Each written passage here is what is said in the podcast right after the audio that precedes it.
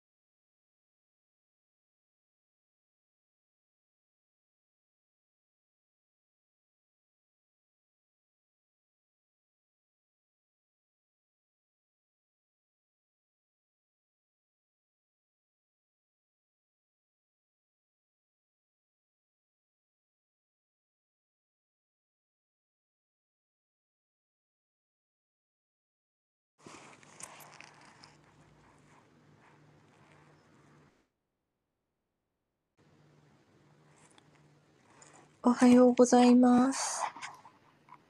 あ、おはようございます。おはようございます。よろしくお願いします。よろしくお願いします。あれ、トシさん。おはようございます。おはようございます。おはようございますす。かすいません。はい。はい、えーっとですね、おはようございます。今日ですね、実は、えーこちらの、あの、ボグダンさんとのインタビューをですね、えー実はこれ、えーっと、し事前にですね、私と、えーっと、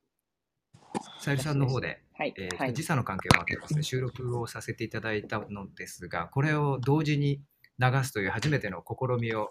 やっておりまして、あの、ちょっと今、べ別のソフトでですね、今日、コンピューターの方から初めてやってみてるので、すいません、今ちょっと手間取っていました。そうかそうか、別なとこから流さなきゃいけないんです。考えたらね。なんかですね、えクラブ、なんていうソフトでしたっけ、 Clubdeck というソフトが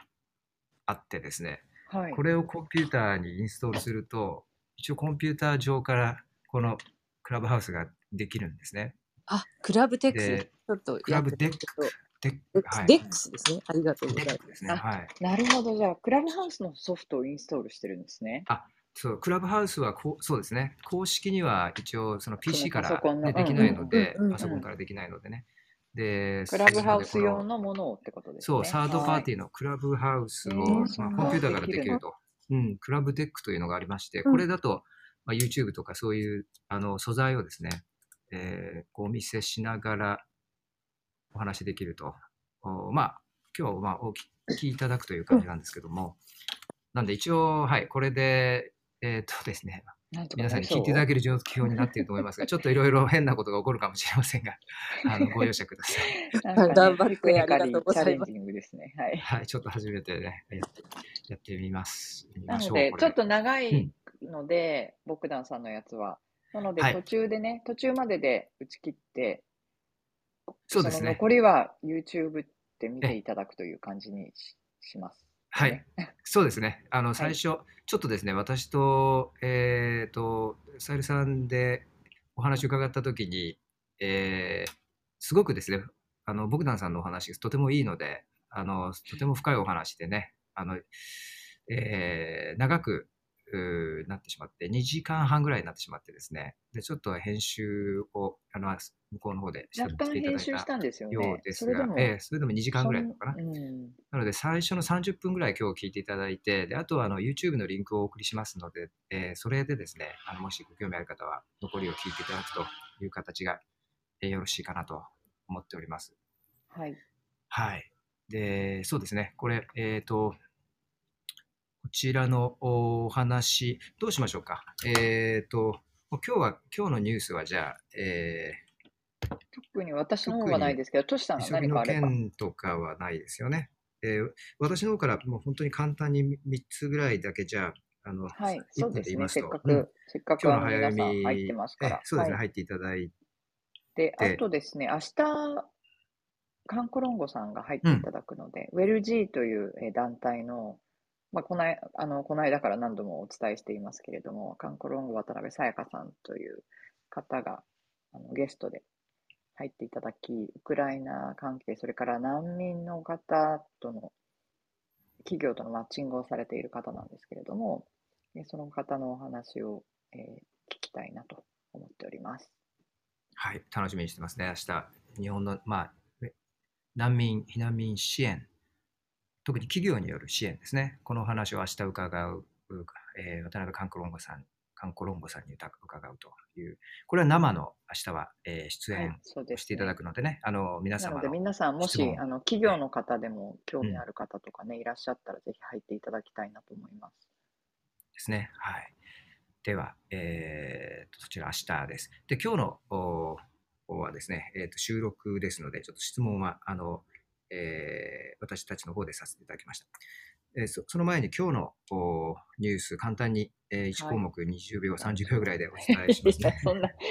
大丈夫ですよ。はい。今日3お願いしますつぐらいですかね。まずやっぱり、えー一つはですね、えーまあ、このタイミングでロシアがですね、えー大陸間弾道弾 ICBM をを発射しました。これはもう完全に西側諸国への威嚇ですね。えー大陸間弾道弾、えーモスクワの北にある、まあ、ロシアの宇宙基地からですね、えーカムチャッカ半島、これ日本とアラスカの間にある、えー半島ですね、北方領土の上の方ですね、こちらにガーッとあのロシア、えー西から東に向けて飛ばしたということです。で、カムチャッカ半島の無人地帯に、えーまあ、予定通り、えー落ちたと。で、まあ、あのプーチンさん、もう明らかにこれはもうですね、えー威嚇だということを認めてますね。えーロシア側ロシア側に脅威を与えるものは誰でも再考すべきだと。think twice。もう一度考える。考えさせるためにこれを打ったということをご自分で認めてます。それからマリオポリ、マリオポリの状況、非常にあの心配される状況はですね、極限の状況が続いてます。えーウクライナの司令官がですね、SNS などに投稿していることところによると、もう数日、もしかしたら、えーあと数時間しか持ちこたえられないかもしれないという悲痛の叫びをですね、えー SNS 上に投稿しています。まあ、西側のリーダー、ね、なんとかどうにかして、えーこの、えー力を貸してくれという思いも込められていると思うんですけれども、えーこの状況ですね、打開しないまま今に至っています。えーまだ、えー市民、女性ですね、えーそれから子どもたち、この多くの人たちがですね、えー数百人単位で、一千千市民1000人とも言われていますけれども、詳細はあのあのなかなか掌握できていないと、えー把握できていないという状況です。避難民の枠組みですね、あのごめんなさい、人道避難の枠、えーその人道回廊、その彼らをですね、えー特に市民を避難させる枠組みというのが、機能を今に至ってしていないという状況が続いていて、同時に、まあえー立てこもっているウクライナ兵たちもですね、降伏の呼びかけには応じずという膠着状態が続いているという状況です。非常にここですね、半日、一日の展開が心配されます。それからあの G20 ですね、えーこちらのですね、えー会合が、えーありました。これ財務大臣、えーそれから、えー日銀、あの中央銀行のですね、えー総裁の会合です。これはですね、日本からも、日本の財務大臣、それから黒田日銀総裁などが参加してるんですが、ここで、あのまあ、ロシアのですね、財務大臣が話し始めたと同時に多くの、えー中央銀行総裁、それから、えーえー財務大臣ですね、えーが退席したという展開もありました。これはですね、えーまあ、イイエレン、えーアメリカの財務長官ですね、えーそれから、えーパウエルさんですね、あの連邦準備銀、アメリカの、えー中央銀行総裁ですね、パウパウエルさん、それからヨーロッパの中央銀行のラガルデさん、えーそれからイギリスのですね、中央銀行総裁、ベイリーさん、そして、えーカナダの副首相兼財務大臣、えーフリーランドさん、えーこの人たちがですね、あのえーまたウクライナの関関係者もそうですが、あ多くの方たちが退席しました。日本の、えー財務大臣ですね、えーそれから黒田日銀総裁は、えー残ったようです。はい、えー私からは、今日は以上ですね。はい。なので、えーとりあえず今日のニュースは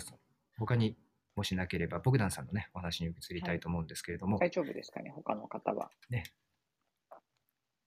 大丈夫ですか？大丈夫です。えよろしくお願いします。お願いします。えボグダンさんじゃあのね、おドキ話、ドキのうまくトシさんのソフこれトがね、うまくいくかな？新しいいくかやって挑みます戦。ね。すいませんね。そう、ねえちょっとまあ、はい。初めてのお使いじゃなくて、初めてのお 使い初めての。挑戦。挑戦で行ってみます。まあ、ちょっとこれ事前におお伝えしておきますと、これね、あの、ちょっと、あの、あれですね、私とさゆりさんが結構深夜、深夜で、あの、静かに喋ってて、自宅でそれぞれね、ちょっと聞きづらいところがあるかもしれませんが、ご容赦いただければと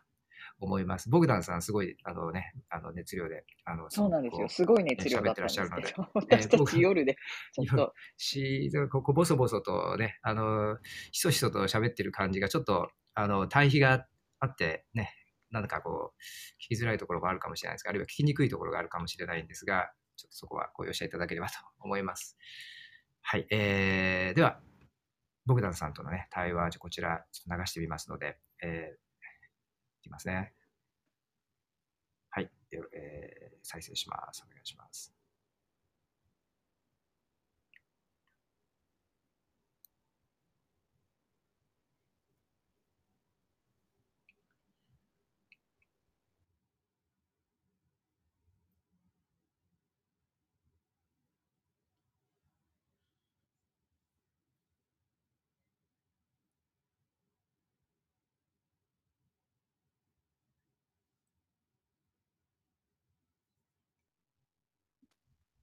流してます？なんか聞こえないです。あ、聞こえてない。はい、聞こえてないです。聞こえてないです聞こえてないですけど、トウコさんとか聞こえてました？聞こえてないです。聞こえてない。聞こえてないです。今、えー今流してた。ごめんなさい。流してって僕は静かに待って黙ってたんですんですけど。あれ、ごめんなさい。おかしいな。ちょっと待ってくださいね。聞こえないですか？はい、全く。えー、っとですね、ごめんなさい。なんでかな。昨日テストした時はうまくいったんですよね。えー、とですね。ちょっと待ってくださいね。ごめんなさい。そのままマイクを押し付けるしかないかも。あこのままマイクを押し付けますか。さただね、最悪。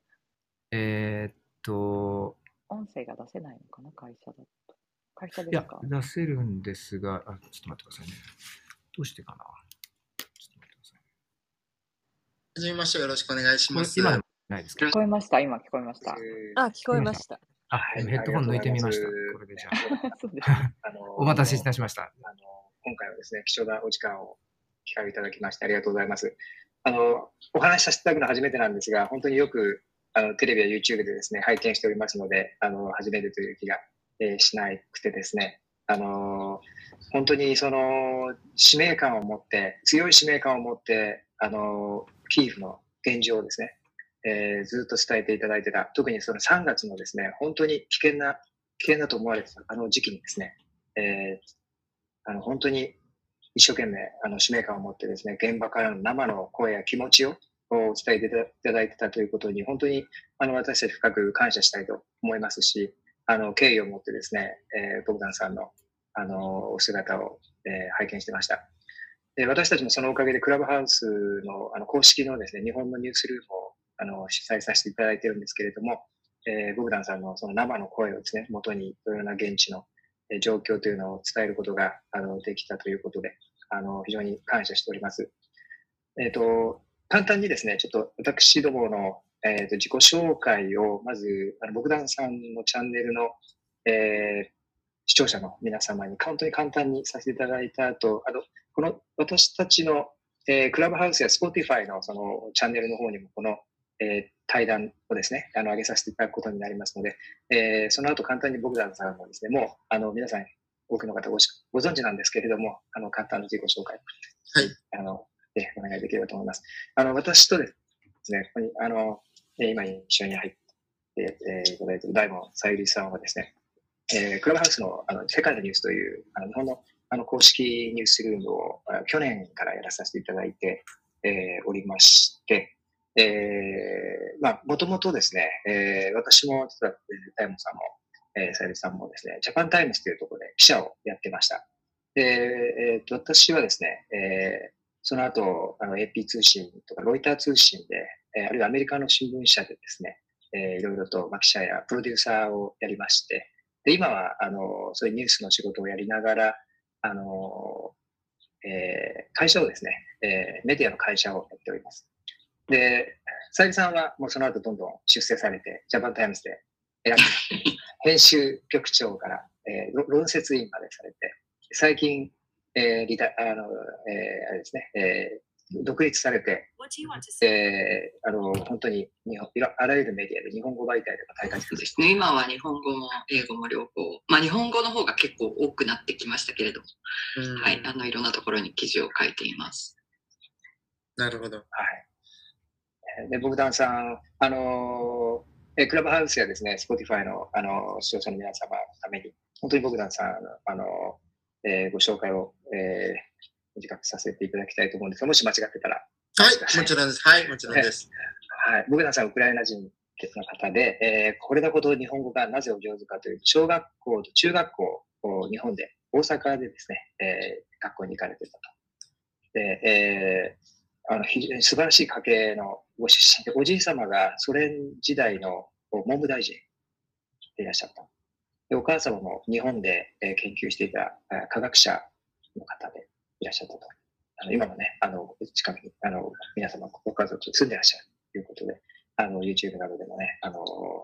私たち姿を、えー拝見すること、お話を伺うことが、えーできます。それで、えー、ボグダンさんは三菱商事のお仕事をされていて、で、その後は、あの、化粧品の輸入などで、えービジネスを手掛けてらっしゃるということで、はい、えー今回、あの、メディアの、えーにこう出ることになったとやはりその現場からその日本語を話す、えーウクライナ人として状況を伝えないといけないという、伝えたいという、まあ、強い使命感からこう日本のメディアにですね、あの、投資されて、こう、いろいろお話をしていただくことになったというふうに伺っていますけれども、あのですね、えーもう本当にここ2ヶ月ぐらいの展開というのは、ボグダンさんにとって、ものすごい人生が大きく変わるような、あまり想像してなかったような展開になってらっしゃるんじゃないでしょうか。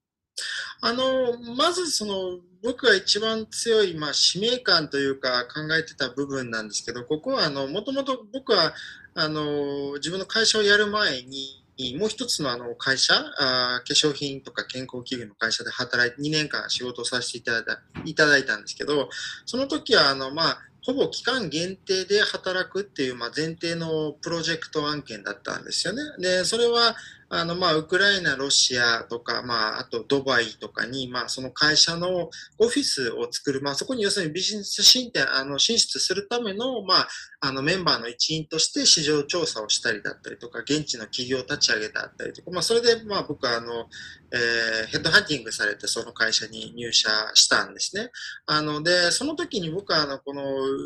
ずっと僕は実はそのウクライナが好きでキエフで仕事をしたくて、あの、日本企業なんだけども、まあ、キエフでその生活できるような方法を選んで採用してもらったりとかしてたんですよね。ただ、あの、その会社で、その間にもずっと僕はそのモスクワの方からオファーをいただいてて、やっぱりそのキエフでできるビジネスのレベルと、モスクワでできるその日本企業とのビジネスのレベルって全然違うんですよね。やっぱりこう、ど、どの道に行っても最終的にはモスクワに来てねっていう話で僕は一回そこをまた、あの、このキャンセルしてまた違う会社に行ってみたいな。で、それを何回も繰り返してても、3度目か4度目ぐらいの正直でモスクワに呼ばれたんです。その時もまたね。でも人生の中で3回4回呼ばれるっていうのはもう絶対行かないとダメだなって僕はもう分かってて、あの、どの、どの手段を選んでも最終的にそれにつながっていったんですよね。で、僕はものすごくそのクリミア併合の後だったから、ちょうど2017年だったから、もう嫌だったんだけど、あの、何度も何度もキャンセルして、また同じそのロシアで、しかもモスクワっていう話があって、で、今回はまあ、日本人として、まあ、採用してもらって、もちろん日本の出張者という前提で、で、向こうでもこの日本人として、そのウクライナ人としてじゃなくて、日本人としての扱いということを条件に僕はお願いをして、その、行ったんですよね。あの、で、その時にやっぱりその僕が思ってた通り、やっぱり辛いんですよ。そのウクライナ人がロシアの中にいるっていうのは。で、うちの家系っておじいちゃんもそうなんですけど、うん、おじいちゃんはもともと教育大臣とか、あとあの国連のね、ウクライナ代表とかいろいろしてたんですけど、彼もずっとやっぱりね、モスクワからオファーを受けてたんですよ。あの、このソ連のシステムの中で出世する人っていうのは必ずモスクワに行かないといけないんですよ。で彼はモスクワ、彼はキエフですら来たくなかったんですよ。ずっとドネプロに住んでて、ドネプロという、あの、日本で大阪みたいな、この、なんて技術の街なんですよね。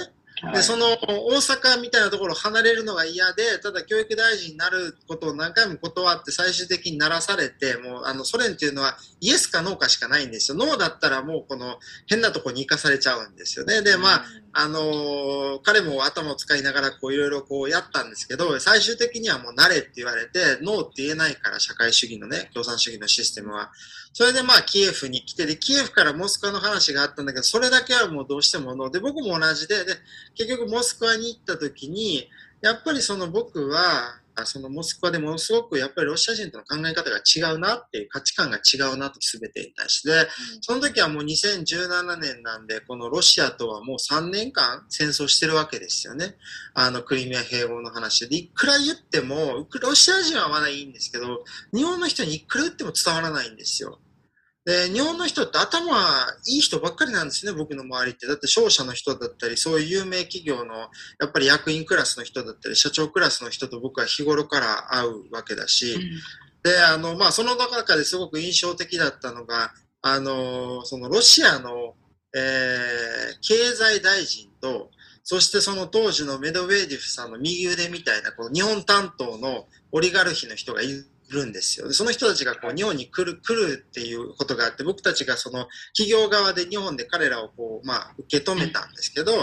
その時に僕はその敵国の 経済大臣とそのオリガルヒの人に手を握るわけですよね。でもこれほど複雑な気持ちってなくて、ただ、まあ僕は僕はそれはやっぱりこのえプライベートとその仕事と僕はそこでそういう立場になるっていうことを分かりながら僕は言ったわけですから、あの、自分の責任ですよね。あの、ただ、その中でやっぱりこの、ロシアの考え方、やり方、非常に全てが僕の中でこうよく分かったんですよね。上手にやるやってる方法で、その中でこのウクライナの立ち位置とか、ウクライナ人のこの弱さ、まあ弱さって言ったらおかしいけど、このやっぱりロシアというマーケットを目の前にすると弱くなるウクライナ人のこの、なんていうのか弱さの部分を感じてて、それで、まあ、それ、そこは一回終わって、僕今度自分の会社を立ち上げまして、このロシアとウクライナの戦争がなるかもしれないって話がもうずっとこの日本大使館から連絡を僕の弟とか受けてて、彼は日本人だから。で、僕らは出るか出ないか迷ったんですけど、僕はウクライナ好きだし、戦争になると思ってなかったから、で、そのちょうど戦争が始まる1週間前ぐらいに、やっぱり僕がメディアでいろんなことを説明した方がいいんだろうなって思ったんです、直感で。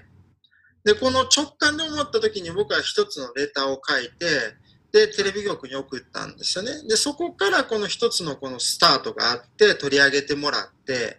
で、まあ、だんだんだんだんだんだん、こう、なんていうのかな、こう、すごい数でこの出演の話がいろいろ出てきて、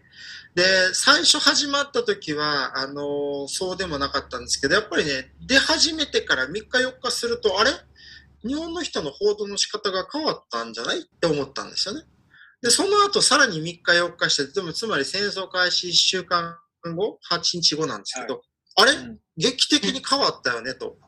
ロシア寄りの考え方ではないよねと。結構ウクライナ寄りの、えー、考え方になってきたよねってなったんですよね。で、そうこう続けていったら、この1ヶ月ぐらいのタイミングで、だいぶウクライナ寄りの考え方になってねとつまりもうロシアが言ってることは全て嘘だよねっていう考え方が日本国内で広まって、で、もちろん僕以外にいろんな人が働きかけて、結果こういう形になったんですけど、でもやっぱり一つの大きな、その日本国内のターニングポイントには僕は出たことによってできたのかなとは思うんですよね。確かに。なので、あの、僕自身が予想して、ここまでのこの、なんていうのかな、知名度を得るかっていうことを予想してたら多分予想してないんですけど、うんうん、あの、ある程度は僕が心の中でこういう風な展開になるだろうなと思った展開が今、この2ヶ月間、まあ2ヶ月間で今日50何日目なんですけど、ほぼ2ヶ月間は、あの、できてるので、ある程度その意味、頭の中でイメージしたような現実になってるんですよね、あの不思議なことに。だからあの僕の中でこの大きな驚きというのはあんまりなくて、あのどちらかというと、割とこうなるななるでしょっていう、なんかそういう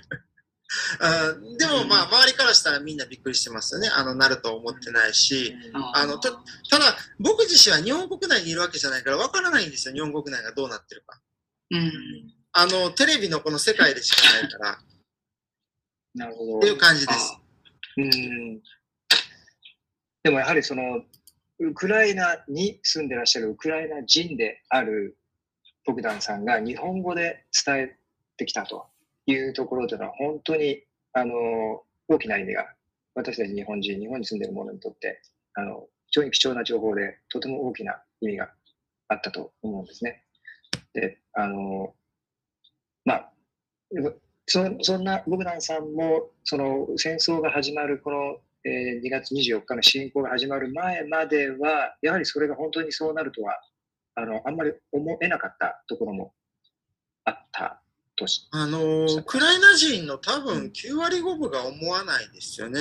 うん、あのだからみんな残ってるんですよ。思わなかったから。だからこの8年間あって、8年間で攻めてたら攻めてるじゃないですか。なのに、8年間、そのドネツク、ルガンスク止まりだったっていうことじゃないですか。だから、わざわざ今のタイミングで全面戦争っていうのは理解ができないんですよね、行動として。ロジロジカルでも何でもないし。で、その理由が NATO っていうことを言ってるけど、僕実はあの大学の軍隊学科を卒業してて、で、ちょうど今35歳なんですけど、軍隊学科行ってたのが、僕は20歳だから15年、15、6年前なんですね。今年36なんで僕は。あの、で、軍隊学科行ってた時にもうすでに僕らの教科書って全部 NATO 仕様の教科書だったんですよ。だから、もうその時から NATO に行くっていう、あの、要するに NATO のシステムだったりとか、NATO がどういうものかとか、我々がウクライナとして NATO 加盟を目指してるよとかっていう説明を受けるんですよね。もちろん、あの、NATO の教科書ではないけど、NATO のことを分かるような教育の受け方をするんですよ、その軍隊学科の人っていうのはね。うん、あの、で、ウクライナは大体、まあ、9割の人が大学に進学するんですよ。あの、徴兵制なので、徴兵制になりたく、あの、軍隊に行きたくなかったら、えー、軍隊あの大学の軍隊学科に行ってでそこで週に1回あの講義を受けてで大学卒業のタイミングで1ヶ月間キャンプに行くんですよ。で、それで、あの、少尉補佐だったかな？なんかそういう、この、要するにこの上の指導する、あの、指揮を取る方の立場のポジションをもらえて、で、僕はそれで卒業してるんですよね。だからこの15年、16年前でもすでに NATO の話っていうのはあったので、今更この NATO だなんだかんだって今、日本のメディアでもずっとその NATO だなんだかんだの話今でもしてるじゃないですか。あの、昨日の、あの、あれ見たけど、でもそこがちゃんちゃらおかしくて僕からしたらね、あの、これだけ僕は何回も NATO じゃないよって言ってるのに、そこのしながらね、あのね、なんかシナリオがあるんでしょうね、テレビ局というか、そのメディア側に渡されて、この内容でやってください、報道してください的なね。じゃないと、ここまで僕がいろんな人に、このいろんな人に何回も何度も言ってるのに、そのシナリオが続くっていうのは、ちょっと考えられないですよね。ていうか、それを聞いて、信じる国民も国民だし、それを報道し続けるジャーナリストもジャーナリストだし、テレビ局もテレビ局で、ちょっと僕は信じられないなっていう話はあるんですよね。うんうんうん。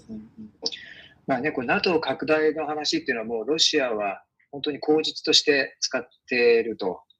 いうようなね、あの、見方というのが、あの、まあ、西側の、例えば、あの、CIA の、あの、元の CIA、えー、の、こう情情報、えー、担当官のインタビューとかなどで、えー、かなり西側メディアでは流れていた部分があったんですけれども、おまあ、そうですね、そこの部分が、あの、まあ、日本のメディアはもしかしたらロシアの言ってることを額面通りにあの受け取っていた部分が当初はあったのかもしれませんね。そうですね。私たちもその、うんじうん、報道の中で、要するに両方のさあの側を聞くというのは特にその通信社などでは基本的なスタンスになっているんですけども、今回私たちもこの状況を見てて、あまりにもそのフェイクニュース、でっち上げの情報が多い、しかもそのロシアのその国によるですね、でっち上げ情報が多いという中で、本当にその両方の側をね、えー聞くということが、あの、むしろ大きなリスクになっているというのを改めてね、それを、あの、同じような形で報道するというのは、あ改めてリスクだと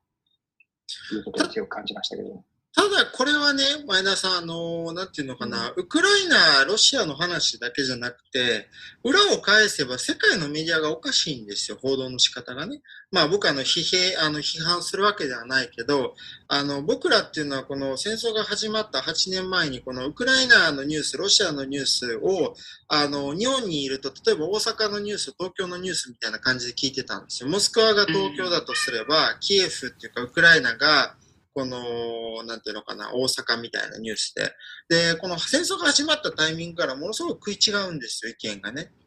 で、その中でものすごくその最初はうんってなるんですけど、しあの信用もする、そのロシア側の話を。でもだんだんだんだんやっぱり信用しなくなってきて、どちらもどっちだなって思うし、逆に言えば、ウクライナ人からすると明らかにロシアのニュースはおかしいなっていう話になるし、それそして、あの、最初は CNN とか、あの、そういうね、BBC とかものすごく信用するんですけど、最初はね、あの特にあの、この、ウクライナ人からすると、その、欧米っていうのは憧れの存在だからいい生活してるし、かっこいいじゃないですか、CNN って聞いただけで。ロイターだってかっこいいし、ジャパンタイムズだってかっこいいし、でも、聞いてると違うよねってなるんですよ。で、違うよねってなった時に、あ、じゃあ、今までの僕らがイメージしたものと現実は違うんだな、だんだん気づき始めるんですよね。で、この8年ぐらいが経つタイミングになると、もう全てに対して信用しなくなるんですよ。うんだから、この最初からクエスチョンになるんですよね、そのメディアの立ち位置。だから、このメディアが、もうそもそもそもそれぞれのメディアが偏ってるっていうことがわかるので、うんじゃあその偏りを自分の中で、なんていうのかな、こう、取るためのあやり方になるんですよね。そうすると、やっぱりその、何でもかんでも信用しない。えそして我々この現実を目で見れるわけじゃないですか。例えばあの、ルガンスク、ドネツクのニュースなんかは今まで我々実感なかったんですよ。でルガンスク、ドネツクって遠いもん、僕らからすると。700キロ、800キロあるから、戦争してるよ、大変だよ。でも、キーウの人からすると関係ないっていう感じの認識だったんです。申し訳ないんですけどね。あの、どっかで戦争はしてるけど、キーウの中ではディスコもやってるし、お金持ちはベンツに乗りまくってるし、うんなんかイベント、展示会みたいなやつもあるし、コンサートもやるし、みたいな。でも、それがキエフになった時に、キエフの現実はこうなのに、世界のメディアはこうとかっていう発表をするんですよね。そうすると違うよね、と。で、一番最初僕はものすごく違和感を感じたのは、やっぱりね、はいこの、あの、欧米がこう言ってますとか、ブルームバーグがこう言ってますとか、ここはこう言ってますとか、僕に言うんです、それをね。で、僕はずっと、いや、そうはならないと思いますとしか言えないんです、最初は。うんでも、1週間、2週間過ぎていくと、じゃあ、もう、そういう情報ってなんであなたは信じるんですかって僕は逆にそのメディアの人に質問するんですよ。なんでかっていうと、だってこの1、2週間、僕が言ったことは現実化したけど、あなたが言ったことは現実化しなかったでしょと。じゃあなんでそういう質問をするんですかって僕は言うと向こうが何も言えないんですよね。で、最初の頃は、もう明日ウクライナはなくなるから、僕とその話をしてるジャーナリストの人がもう僕とバイバイするんですよ。そでつまりもうウクライナが、えーなくなってしまうという認、識だったつまりもうということです、か、ジャだからそう、そうそうそう、だからもう次の日には僕はもう亡くなった人になるという、あのことを考えてたんでしょうね、向こうは。うーんなんか3あ日とかそういう感5日で終わってしまうような、そんな。そうそうそうそう、だからもう最初の2週間はずっとそうでした。あのいろんな人と話しましたけど、毎回バイバイされますもんね。結構、あの、それはそれで複雑ですよ。あの、だって僕は死ぬ気ないのに、もう勝手にこの人は死ぬんだなっていう感覚で向こうが話してるから。まあまあ幸いねならない。か。そんな、あうん。でもならなくてよかったけど、でもシリアの話とかだったらそうでしょ？そのシリアの現地の人が、例えば頑張って英語で喋ったら次の日にはもう亡くなってったってザラじゃないですか、そういう話がね。あのーだからそういう感覚で僕も捉えられてるんだなって見てたけど、こうやって元気に、あのーあのーうん。ご飯もしっかり食べて、睡眠もしっかりとって、入れるっていうのは。よ、ね。ねあのだから彼らの価値観が多分すごく変わったと思いますよ、今回のこのウクライナのせん、うん。ウクライナとロシアの戦争で。今、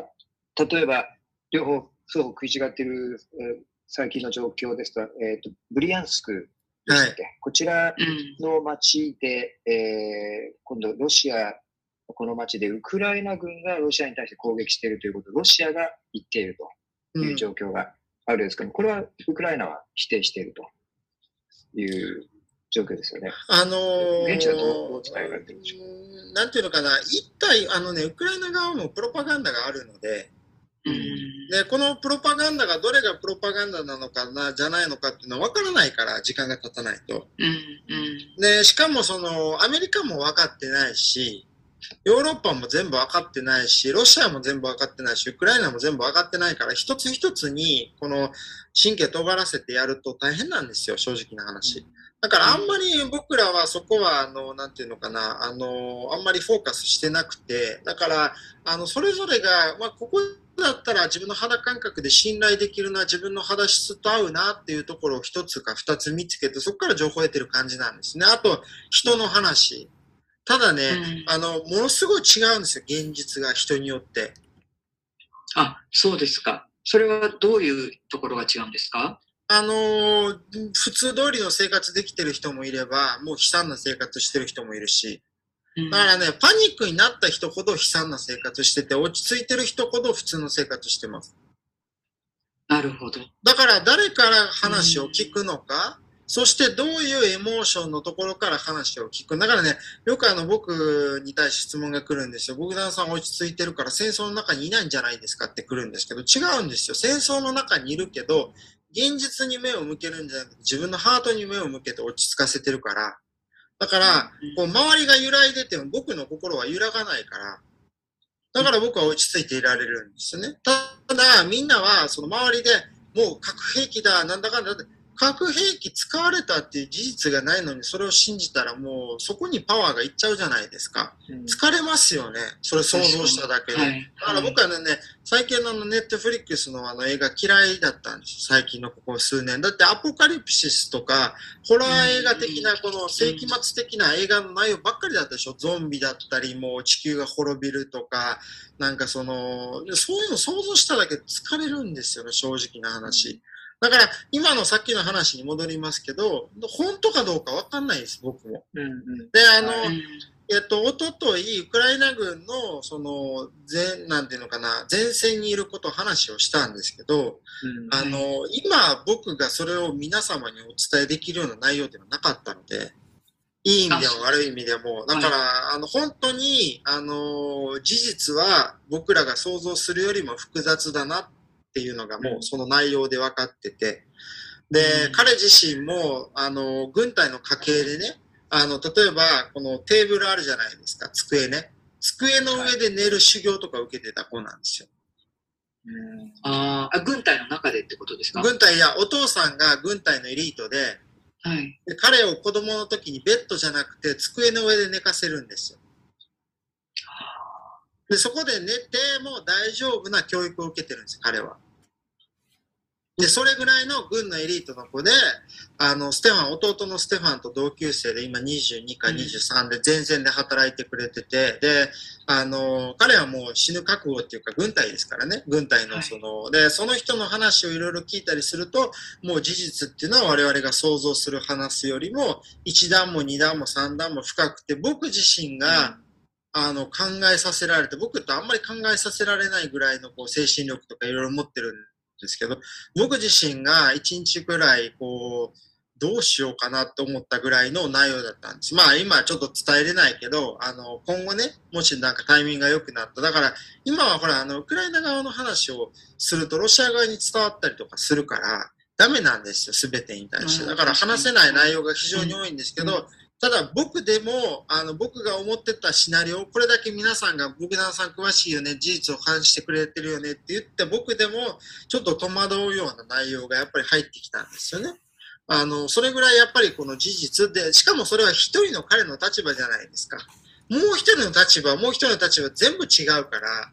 だからやっぱり戦争ってその第二次世界大戦我々のこの白黒フィルムで全部記録されてて見えないけど、もし SNS が当時あったらこんな感じだったんだろうなと思ってて、すごく今だから複雑なんですよね。だから、あの、ウクライナ側が流す情報も100%正しいかって言ったらそうじゃないし、ロシア側が流す情報はもう全部嘘だって思った方がいいし、逆にじゃあアメリカ、ヨーロッパが流す情報は正しいかって言ったらそういうわけでもないし、すべてがもう言い混じってて何でもいいんですよ。だからあの、ウクライナだってこのなんていうのかな、できるだけものすごくネガティブなニュースを流さないようにしてるんですよ。うんで精神的に、ね精神的に折れちゃうから、うんウクライナ人がだから、あの、うん勝ってるところは見せるけど、負けてるところはま見せないようにしてる。これは事実ですよ。これは僕はあの別に隠す必要もないから。うんなるほど。あの、ボクダンさん、日本からいろいろ支援を受けたのを、あの、配っていたりとかっていう話を、前のあの、YouTube でも話されてたと思うんですけれども、その時に、あの、まあ、いろんな人がやっぱりそう、日本からの支援を届けることで、自分もその心の支えになってたっていうか、いわゆるその、まあ、あの、使命感とか、あとそういったと支援を届けるっていうことで、まあ、心を落ち着かせてたっていう面があったっていうような話をされてたと思うんですけれども、やっぱりかなりその心の面っていうのが、この戦争が長引くことによって厳しいというふうにお考えですか？まあ、厳しいですよ。だから精神的にもう耐えれなくなって、それで、うんあの、えさっきちょろっと話したんですけど、あのこちらの、その、なんていうのかな、火葬場っていうんですかね。この墓地みたいなところの、ところはものすごくいっぱい、遺体が来てるみたいで、それは別にあの、ウクライナとロシアが戦争して負けた、負けたっていうか、爆撃を受けて死んだ人だけじゃなくて、精神的に耐えれなくなって死んじゃった人とかね。あの、そういう人たちがものすごく多いみたいで、もうあの、さっき聞いた話だったらトラックの上にこう山積みになって届くみたいですね。で、それを一人ずつこう解剖して、あの、死因を調べて、あの、まあ、100%その銃撃とか爆撃の死体はわかるんですけど、そうじゃないやつが多くて、やっぱりそれってもう精神的に耐えれない人が亡くなっちゃってるんですよね。あの、だからそれぐらいやっぱり大変で、だから、あの、僕らの家族だってものすごくその、なんだからね、あの、やっぱり僕、僕自身も麻痺してると思いますよ。あの、感覚が。だんだん。あの、だから例えばあの、2日前ぐらいに、ブラダー、ステファンの彼女のブラダーが撮影したあのキエフ州の動画があの2本にわかあの出て分かれてて、最初の前編がちょっと、うわ2日、2つ目のあのほやつよりもちょっとなんていうのかな、ハードな内容なんですけど、僕はそれを、あの、僕の吹き替え、言葉の吹き替えを、彼女が説明して僕はそれを訳して吹き替えをしたんですけど、吹き替えした後に、僕はもっとひどい内容だったって彼女に言ったら、いや、彼女が僕に対して、いや、僕だ、それはあなたおかしいよって、私はもうあの内容でもものすごく心が折れそうになったって言ったんですよ。うーん。で、僕はあの動画を見たときに、僕はあの阪神淡路大震災を経験してるから、阪神淡路ってザラなんですよね、そういう情報が。うんあの、もう、あれよりももっとひどい。だただあの動画っていうのは幸いなことにすでにもうその死体が全部取られた状態で撮影してるから、あの、血とかが見えないんですよね。それとまあ、血が残ってる部分は我々カットしたんですよ。動画の編集の段階で。でももし、あの、あれが戦争じゃなくて地震の後だって言ったら、地震の後でうなずけるじゃないですか。日本の、その東北大震災とか、阪神淡路大震災とか、すごく似てるんですよね。で、僕はもうその、彼女は経験してないから、ステファンもね、あの、阪神淡路経験してないけど、僕と母親は経験してるんで、あの、東な、神戸の東灘でそれを。だからもう、外出たら神戸の東灘で地平線が見えたし、あのサッカーボールは転がってるし、それこそもう、遺体とか僕はちょっと覚えてないけど、でも、瓦礫の下敷きになった人たち多分いっぱいいるんですよ。僕は覚えてないだけで。だって僕当時8歳ぐらいだったから、多分ね、そういうあの、悪い記憶っていうのは、あの、ブロックされてると思うんですよ。僕の記憶の中で。あの、おじいちゃんおばあちゃんと話してる時もそうなんだけど、おじいちゃんは、大飢饉の時に生まれてるから食べ物がないっていう話をこれからもしかもしかしたらこれから食べ物がなくなるよっていう話をすると彼はあの話をそそのかすんですよ。でそれは何でかっていうと多分彼の中で大飢饉に生まれて食べ物に苦労したからその記憶がブロックされてるんですよ。で、おばあちゃんの方は逆に戦争でその食べ物が不足するよって話は覚えてるんだけど、逆に戦争で亡くなったとかなんだかその戦争っていうことがブロックされてるんです、彼女の頭の中で。だから戦争の話は彼女は一切しないんですよ。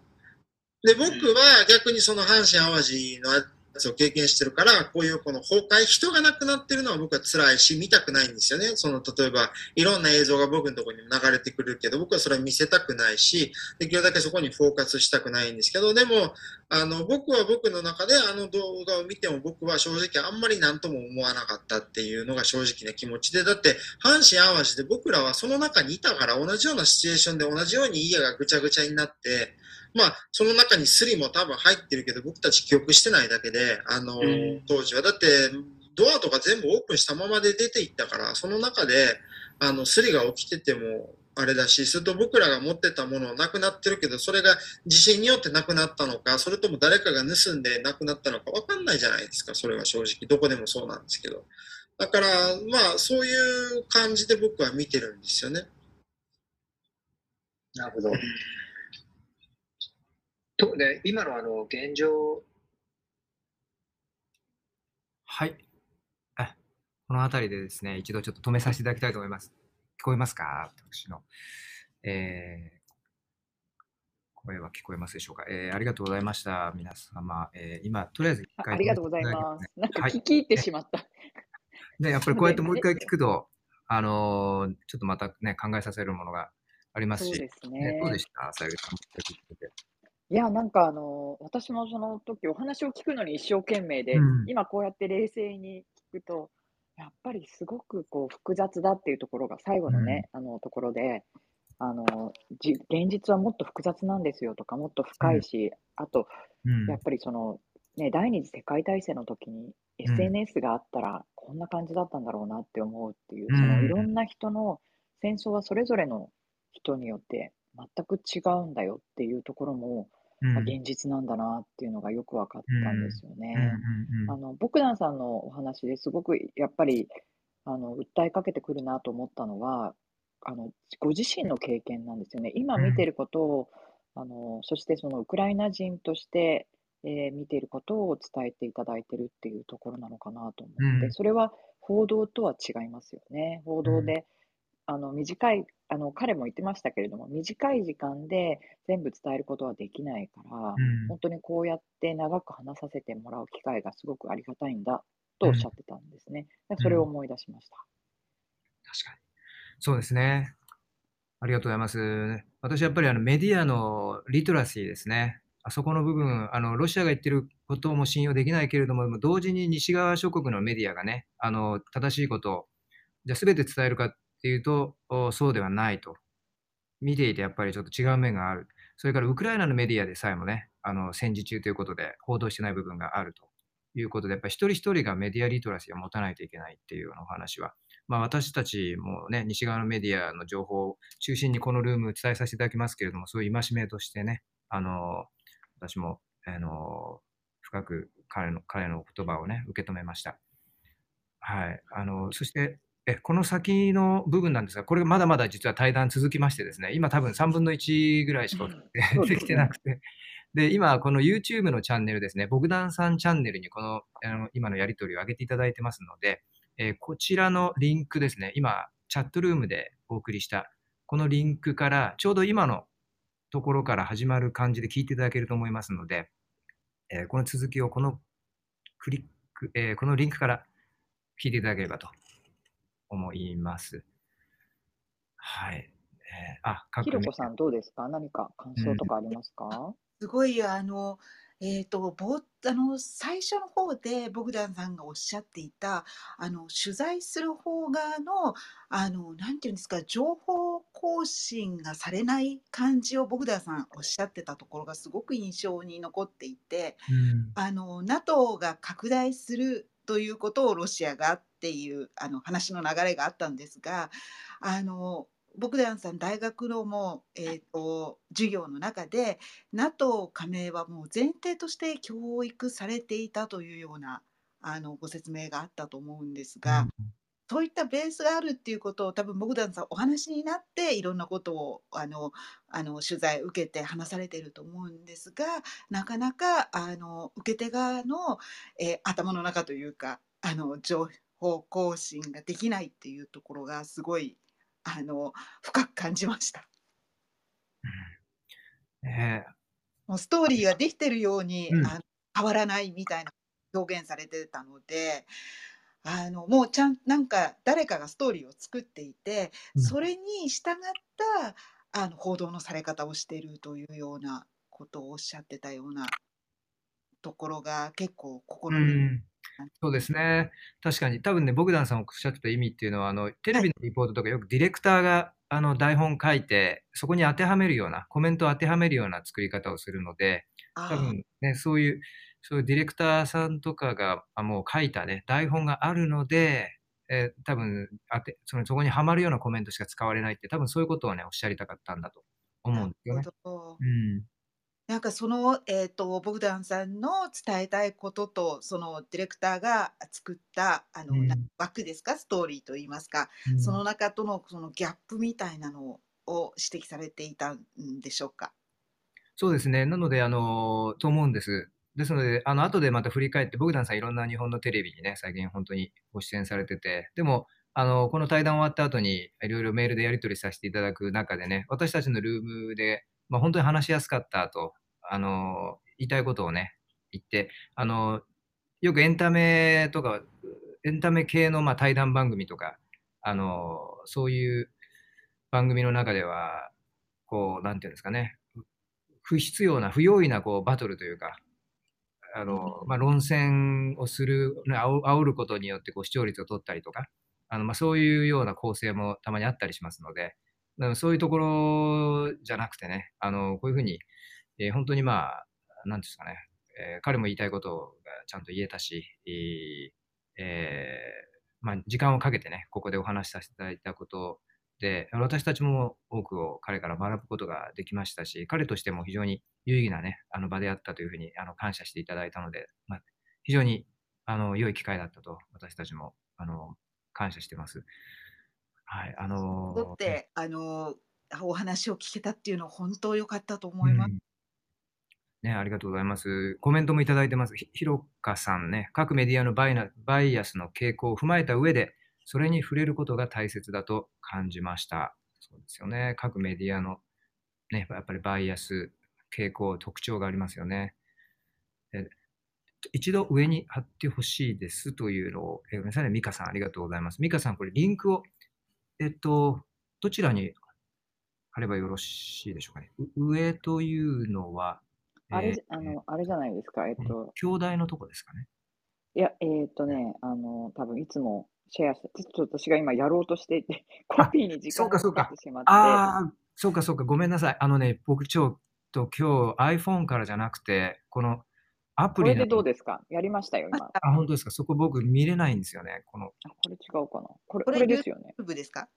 貼っていただきました。そこはね、今、は貼ったんですけど、いけるかな？今、えー、と出てます。あ、今出てますよ。出ます出るかな？あ、じゃあそのリンンク。あ、はい、これですね、これ。ありがとうございますいや、。今ちょっと、すいません、時間がかかりました。はい。あ、すいません。こちらで見ていただければと思います。あとは、多分あの YouTube に行かれて、ボクダンって引いて、あのえ検索してみれば、多分出てくると思いますけれども、そうですね。僕だた。くさん、GoTo で行ってみましたけど、うん、はいちゃん大とリンクまでつながってます。大丈夫です。はい。はい。ね、ありがとうございます。本当にね、いい機会、私たちもいただきました。私個人的にはちょっと反省点があって、やっぱりあの、ね、ポッドキャストとか、まあ、YouTube とか、非常に音声が大事で、ね、このクラブハウスももちろんそうです。で、マイクですね。そうですね。マイク私もマイクと相づちが最悪でしたね。すいませんです。皆さんお聞き苦しまあ、本くて。当にすいません。皆さん、ね、クラブハウスの方、YouTube の方も皆さんにちょっと謝らなきゃいけないんですね。これ、やっぱりね、クラブハウス用のマイク、今日実はちょっと使えてないんです。で、いつも、で、この対談の時も使えてなくて、で、これちょっとコネクションとかをしっかり合わせなかったといけないかったり、PC とうまくあ合わなかったりして、で、この日土曜日の夜で自宅でこのクラブハウス用のマイクが 僕、会社に置きっぱなしで、日曜日の夜ですね。あ日曜日の夜でしたっけ？ね、なんか今、週の日曜日です。そうそう。ちょっとまあ、あの、iPod でやっちゃったんですよね。あの、何でしたっけ？あの耳にはめるやつね。あ iPod でやっぱ音悪いですね。僕のコネクションなのかな？えー、あ、ごめん、iPod じゃない、AirPods ですね。AirPods じゃなくて、やっぱりクラブハウス用のマイクじゃないと聞き取れないですね。クリクリアに。なので、ちょっと反省点でございました。すいません、皆さん。お聞き苦しい点ね。あの、特にボグダンさんの声が非常にクリアなので、ちょっと私たちのあの声がこもってる感じがあまりあの音声コンテンツとしては良くないですね。という反省点を次回に生かしたいと思います。はい。あの、チャットの中に、うんえっと、児玉さんから、うんクラブデックでも上うんにピンというところをクリックすれば、トシさんもシェアができますよというあコメントをいただきましたので、うんそういう機能があるみたいです。ちょっとそのクラありがとうございますクラブデックの画面、私はちょっと見てないんですけれども。わかりました。ピンありました。すごい、さすがです。皆小玉さんありがとうございます。ありがとうございますさすが。こうやってね、毎日が学びですね。今日も。あ、なるほど。今日はサブアカなのね。児玉さんで児玉さんなんですね。いつもの児玉さん。はい。あ、そうか。ありがとうございます。さすが。あ、ねまま今回本当にこういうクラブデックっていうアプリケーションがあって、ね、こういうふうに、確かにこれ慣れると見やすいかもしれないです。あの、いっぱいの画面が開くので、いつも iPhone でやってると画面いっぱい次から次に切り替えていかないといけないんですけど、これ一つの画面でいっぱいウィンドウが開いて、結構へえ、え、モ普通のあれですか？えっと、なんですかね？えっと、普通の PC で入れられるんですか？そうです。PC でも Mac でもですね。あクラのブ、デックええやってみようかな。クラブデッていうのありますねうんうんうんはい。なので、ね、ありがとうございます。じゃあ今日も皆様、本当にいろいろなことを私たちも学ばせていただきつつ、えーでこう音声の件も次に生かしたいと思いますので、またよろしくお付き合いください。ありがとうございます。ありがとうございます。じゃあ、え残りはこちらの YouTube リンクからね、ぜひぜひぜひ、あの、ボグダンさんの素晴らしいお話をね、えーお聞きいただければと思います。えー明日は8時半に、えー渡辺観光論語さん、さやかさん。はい。さやかさんですね、えー難民の支援のお話、そして月曜日はあのリフィニティブの笠井さんに、えー円安、そして日本経済、世界経済、これからどうなるのかとお話を伺いますので、えーまたよろしく金曜日も、ね、月曜日もお付き合いいただければと思います。はい。でじゃあ今日はこの辺りで。はい。ありがとうございました。はい。ありがとうございますえありがとうございました。ありがとうございます、東子さん。失礼いたします。参加者の皆様、今日もありがとうございました。良い一日をお過ごしください。ではでは。